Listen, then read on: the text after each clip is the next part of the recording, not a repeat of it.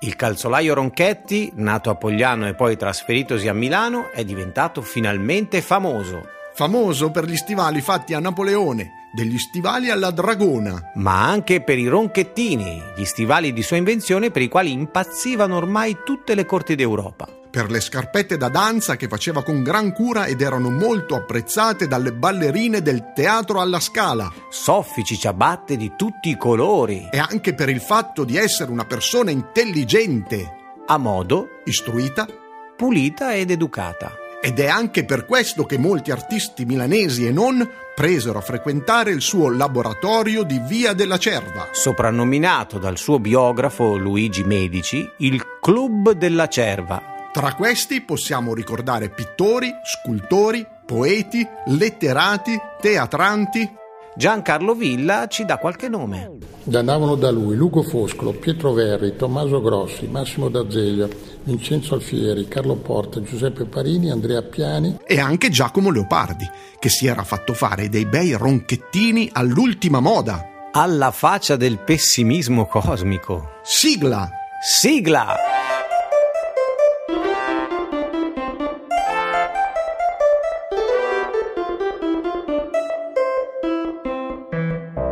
Siamo Stefano Ferrari e Alessandro Porro e questo è Lo Stivale, la storia di un calzolaio storico. Un podcast prodotto dal comune di Pogliano Milanese e da Dore Mind con la partecipazione de i Volcadelici. Vabbè, che poi siamo, sempre noi. Siamo noi, siamo noi. Sì. Sì. Sì, la mostra l'abbiamo fatta con Beat Gallery, che è la, invece la, la mia galleria. Sì, è okay. la mia galleria e ci siamo conosciuti un, circa un annetto fa con Roberto. Eh, quindi poi da lì abbiamo visto che insomma, c'era la possibilità di collaborare, quindi poi è sfociata questa, questa mostra. Mi piaceva molto quello lì della, dei due putti con le con le nuvole, con le nuvole. quella che abbiamo usato eh, come simbolo. Sì, sì, sì, ma era molto Poi, bello. Sì. Eh, Roberto saprà, cioè, spiega molto bene il perché c'è questo, questo, stile, perché ha scelto questo. Sì, allora di fatto, come ho raccontato anche quando ho iniziato la mostra, qua è, è nato tutto prima da un problema di un brutto periodo e per reazione mi ha portato a a fare delle cose colorate perché era un periodo nero, quindi far diventare le cose colorate e ho iniziato a costruire piccole immagini che sono poi le cartoline, quelle piccoline. E da lì poi avendo un'amica artista abbastanza importante mi ha detto ma tu sei brava ma prova a alzare il tiro, nel senso prova a fare delle cose più complicate, più strutturate, un po' più... E da lì ho iniziato a fare il lavoro con le statue che andavo a fotografare in giro, su, sai, sulle statali ci sono le statue che vendono economiche, no? Quindi facevo oh, okay. foto così. Sì e da lì in cerca delle statue sono arrivato sui mercatini dove ho visto invece le statuine che sono poi l'oggetto di questa mostra. E praticamente tutto è nato cioè, dal, dal, desiderio di dare una seconda opportunità, ricontestualizzando, dando una seconda opportunità a degli oggetti che normalmente sono buttati nei mercatini e alla fine mi sono reso conto che tutti noi sogniamo, tutti noi almeno una volta ci siamo detti ah, se avessi fatto quella scelta, se potessi cambiare, se potessi non aver fatto o aver fatto altre scelte. E da qui è nato tutto questo processo di, di, di mostra. La voce che avete sentito è quella dell'artista Roberto Ziranu, che nella puntata precedente ci ha parlato del luccicante mondo della scarpa di lusso. E ora ci dà il gancio per parlare di arte vi avremmo voluto far vedere le statue e i dipinti che hanno donato a Ronchetti i suoi amici artisti. Forse anche in cambio di un paio di stivali. Ma far vedere delle statue o dei dipinti in un podcast è davvero difficile. Ci abbiamo provato, ma proprio non si può. E descriverle soltanto ci sembra noiosetto. D'altronde, parafrasando Frank Zappa, parlare di scultura è un po' come ballare di architettura non ha senso. Perciò preferiamo parlare di letteratura e in particolare di poesia. E quindi del più grande amico di Anselmo, cioè Carlo, Carlo Porta. E lo faremo grazie alle voci di un'attrice e di un attore che ci leggeranno le sue poesie e ci parleranno di lui. Ma prima di tutto parliamo un po' di poesia milanese e dialettale in genere. Ci aiuterà in questo Luisa Cozzi. Sì, io, allora io lavoro nel mondo della poesia, questa è la prima cosa che mi aiuta. Ho sempre eh, organizzato eventi di poesia, eh, soprattutto a Milano. Questo mi ha dato modo di conoscere, diciamo che la poesia c'è in tutto lo stivale, però in qualche modo diciamo, Milano e Roma sono le due città principe nelle quali si sviluppa un po' l'indotto culturale. Poi se qualcuno fuori da queste due città mi sentisse dire questa cosa mi ucciderebbe, però è così.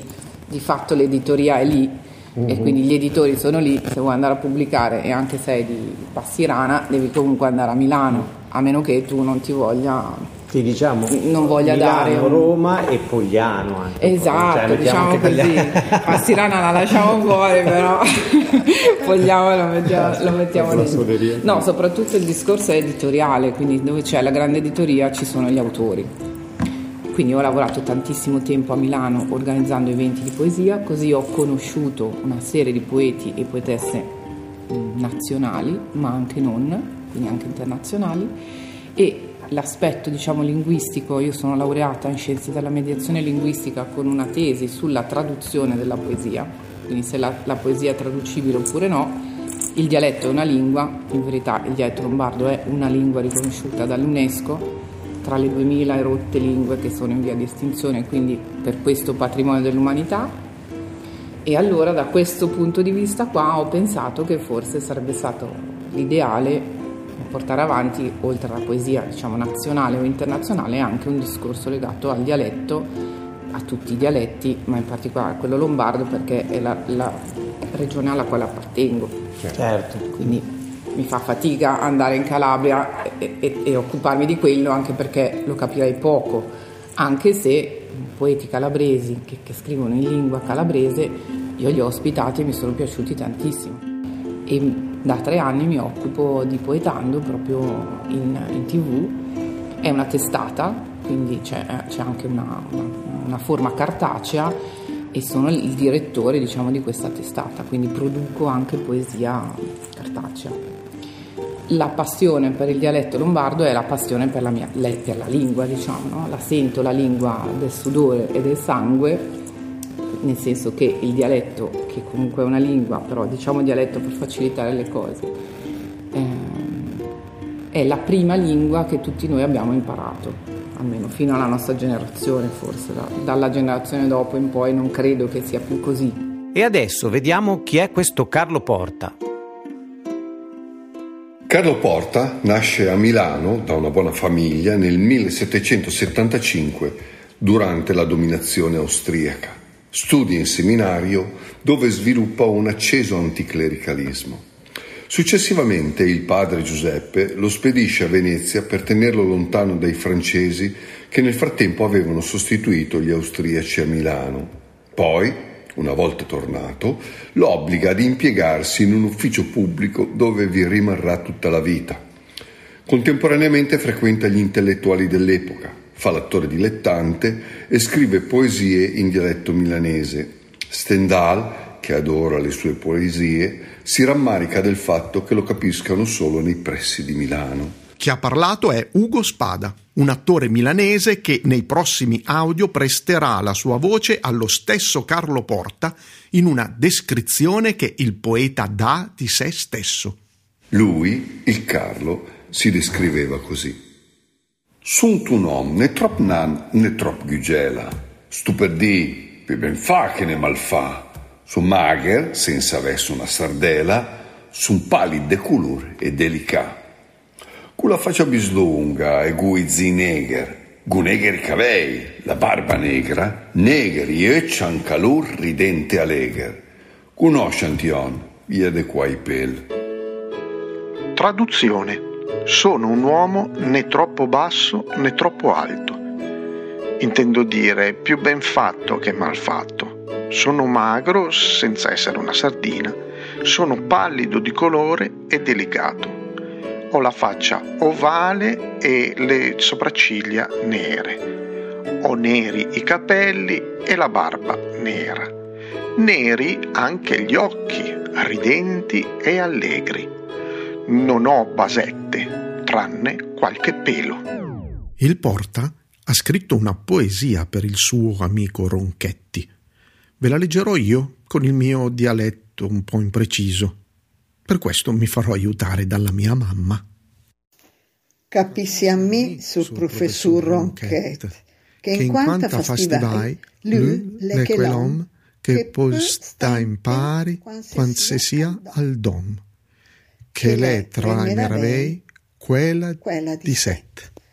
Ma quel visi fotu del promet, e deve stam de rari galanton, e il fator minga poc al so bel nome, e come dighi le un fotu di fet. Ma diansen, così ni medane, in merda, che il ver propicia pampù, fu il sbir, il boia, il ladr de mestè? Anzi, quando il mestè s'incarna e pel, che lavorem in vers, tammi che lui. Mi i pensier del mecù e lui il vitello. Traduzione. Capisco anch'io, signor professor Ronchetti, che in quanto a fare gli stivali lei è quell'uomo che può stare in pari persino al Duomo, che è delle meraviglie una tra le sette. Ma quel vizio di promettere e di essere un tanto raro galantuomo non fa mica poco torto al suo bel nome e come dico io è un antipatico difetto. Ma caspiterina, cosa sono i miei soldi? Sono cacca che non li vuole prendere più? Faccio lo sbirro? Il boia? Il ladro di mestiere? Anzi, parlando di mestiere, siamo carne e pelle, perché lavoriamo in versi sia io che lei. Io con i pensieri della mia testa, lei con il vitello. Qui invece Carlo Porta difende Milano dai suoi detrattori e lo sentiamo sempre attraverso la voce di Ugo Spada. E sarà vera forse quel che dice lui, che Milano è un paese che mette in gossa, che l'aria è malsana, umida, grossa e che noi milanesi siamo turluru. In più ne man però, è il mesciur Monsieu, in tre anche servi di una cosa, che quando l'ursciuri pienten chi in sta fossa quei benedet vers noi spienten più. Per risolvere la meista questione, so che scusa, ma non posso de men che pregala da tassa un paragon. Un asen mantenu sempre de se arriva a mangiare biava e fava e fen, e il tira già scalzato fin in la grobbia. Traduzione. Sarà vero forse quel che dice lui, che Milano è un paese che mette un po' angoscia, che l'aria è malsana, umida e pesante e che noi milanesi siamo un po' rimbambiti. Ad ogni modo, caro Monsieur, sono 13 anni che osservo una cosa. Se loro signori qui prendono posa, le loro tende non le spiantano più. Per risolvere meglio la questione, mi scusi, ma non posso fare a meno di pregarla di adattarsi a questo paragone. Un asino mantenuto sempre di stoppe, se arriva a mangiare biada, fave e fieno, tira calci fino alla mangiatoia. Ma ora, per chiudere al meglio il discorso su Carlo Porta, introduciamo un'attrice che a lui ha dedicato gran parte del suo lavoro e in particolare alla sua opera più conosciuta, La Ninetta del Versé. È Domitilla Colombo, che conosce e rappresenta tanto bene la Ninetta del Versé da essere definita da Luisa Cozzi. Eh, Domitilla è, è la Ninetta del Versé. È lei? Sì, sì, ormai sì.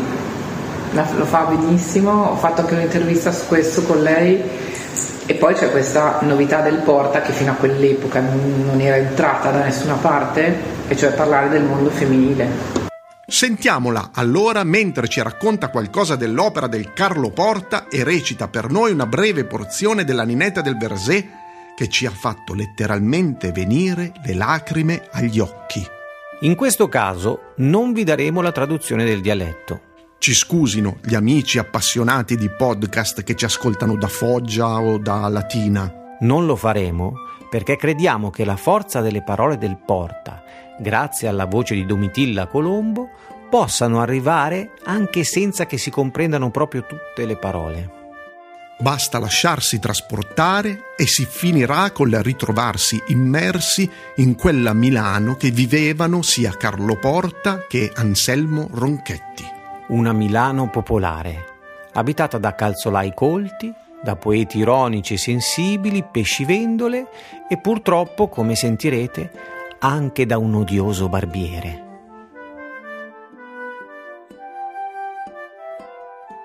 E veniamo a quello che dicevamo il capolavoro di Carlo Porta, considerato da molti, un poemetto in 43 ottave intitolato La ninetta del Versé.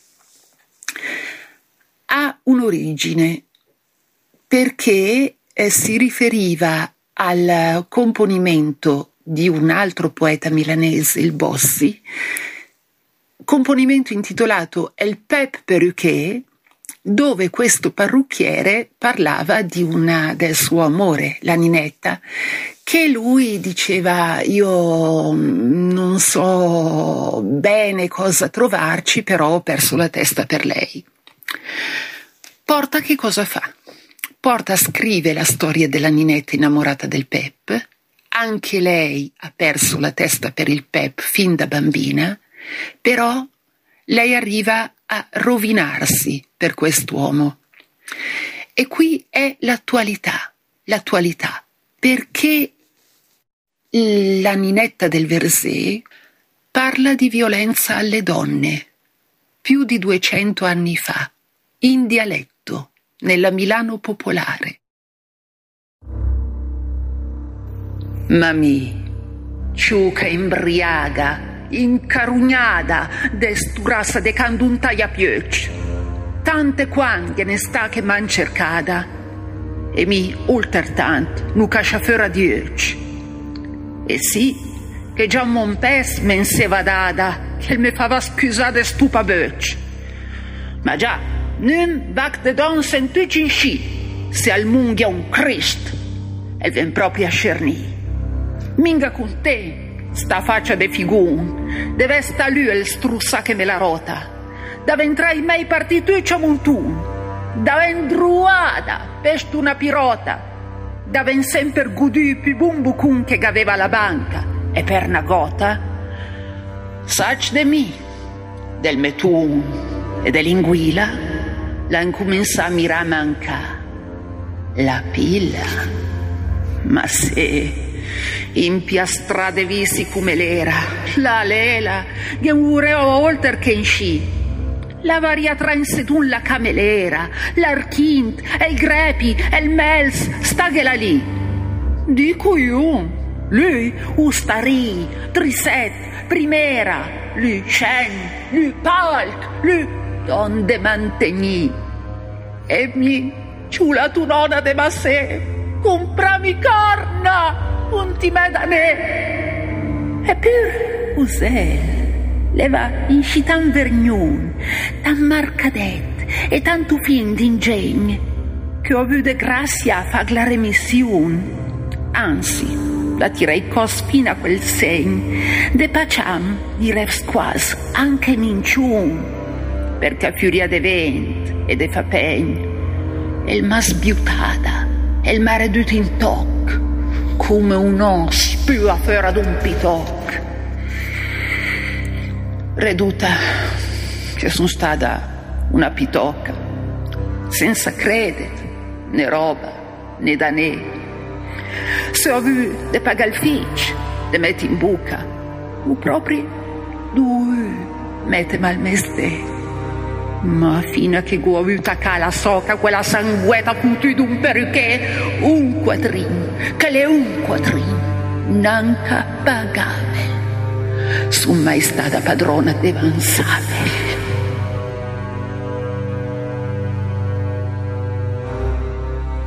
Le traduzioni sono state fatte da mia mamma, Loredana Moroni, e da me, cercando un po' su internet.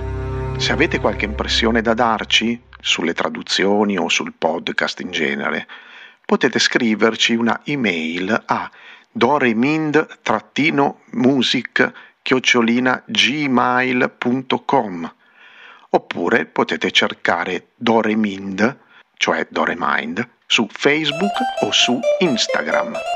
Grazie mille. Ringraziamo di tutto cuore il sindaco di Cogliano